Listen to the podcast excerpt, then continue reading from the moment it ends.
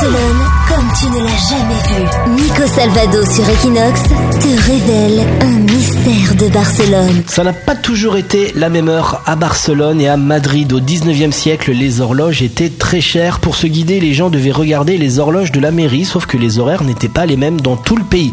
Alors pourquoi? Simplement parce que les villes fixaient l'heure par rapport au soleil et donc en fonction de leur situation géographique. Par exemple, quand il était 11h30 à Madrid, il était midi à Barcelone.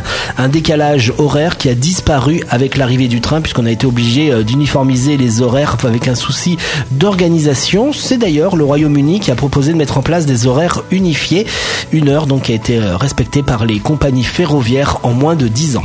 Barcelone, c'est ta ville. Equinox, c'est ta radio.